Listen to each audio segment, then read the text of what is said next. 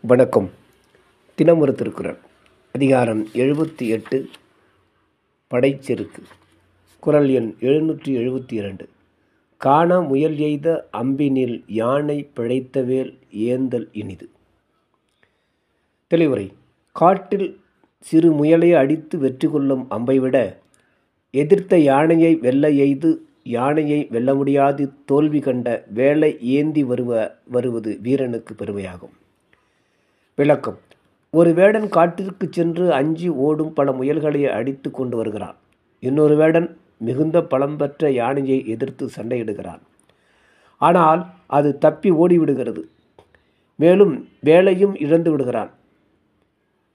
அப்படி இருந்தாலும் இவனது வீரமே சிறந்தது. அதுபோல ஓடும்படியான பகைவரை விரட்டி ஒரு படை பிடிக்கிறது. இன்னொரு படை வீரம் பொருந்திய படையை எதிர்த்து சென்று அதன் வேகத்தை தடுக்கிறது.